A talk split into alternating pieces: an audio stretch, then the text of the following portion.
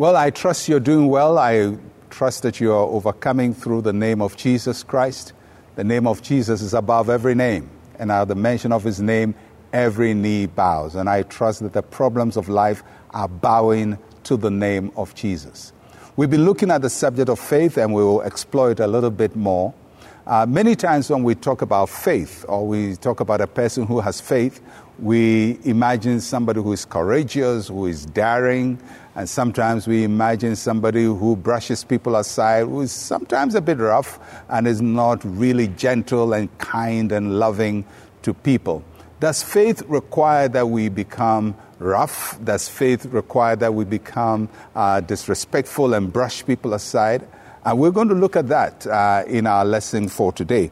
And Galatians chapter 5, verse 6 says, For in Christ Jesus, neither circumcision nor uncircumcision avails anything, but faith working through love. I want you to note that phrase faith working through love. So the passage is simply saying that God does not relate to us based on our physical features or our cultural features. Uh, he doesn't even relate to us based on religion, so to speak. Neither circumcision nor uncircumcision. But God relates to us on one basis and one basis alone on faith. And then it says faith working through love. So faith works. But how does it work? Faith works through love. Now, what does that mean? I will use a natural analogy. So let's say there is a big electrical plant, a dam or a thermal plant. It has a lot of energy. But for the power to move from where it is to the place where it is needed, it needs cables or wires.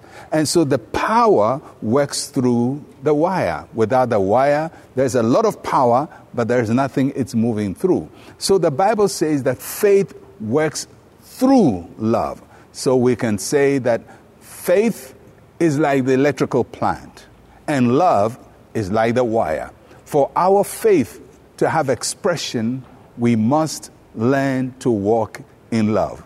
That means you cannot say that you're a man of faith and, and just uh, bulldoze your way through with people, disrespect people's will, um, and just think that uh, just being rough and getting what you want is an expression of faith. No, faith works through love.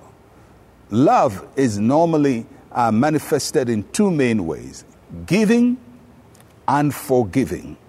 When a person is showing love, they're giving or they're forgiving. So if faith works through love, then for faith to be effective, there has to be giving and there has to be forgiveness. It is when giving and forgiveness is attached to our faith that our faith has an expression it has a way of working. So faith is powerful. It moves mountains. It can turn situations around. And it's important to have a lot of it.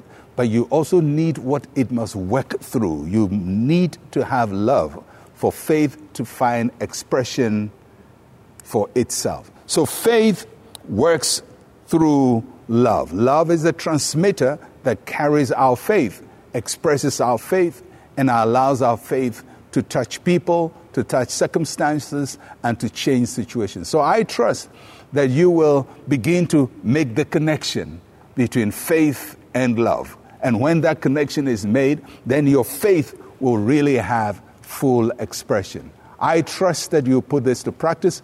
I'm Pastor Mensa Otabil. Shalom, peace, and life to you.